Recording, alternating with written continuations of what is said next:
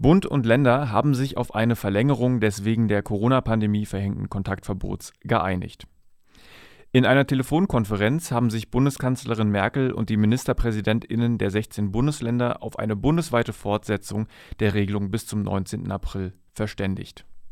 Merkel forderte die Bürgerinnen und Bürger auf, keine Familienbesuche über Ostern zu unternehmen.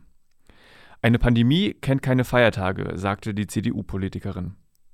Das sogenannte Kontaktverbot sieht unter anderem die Schließung von gastronomischen Einrichtungen, nicht notwendiger Läden und die Kontaktbeschränkung auf zwei Personen im öffentlichen Raum vor.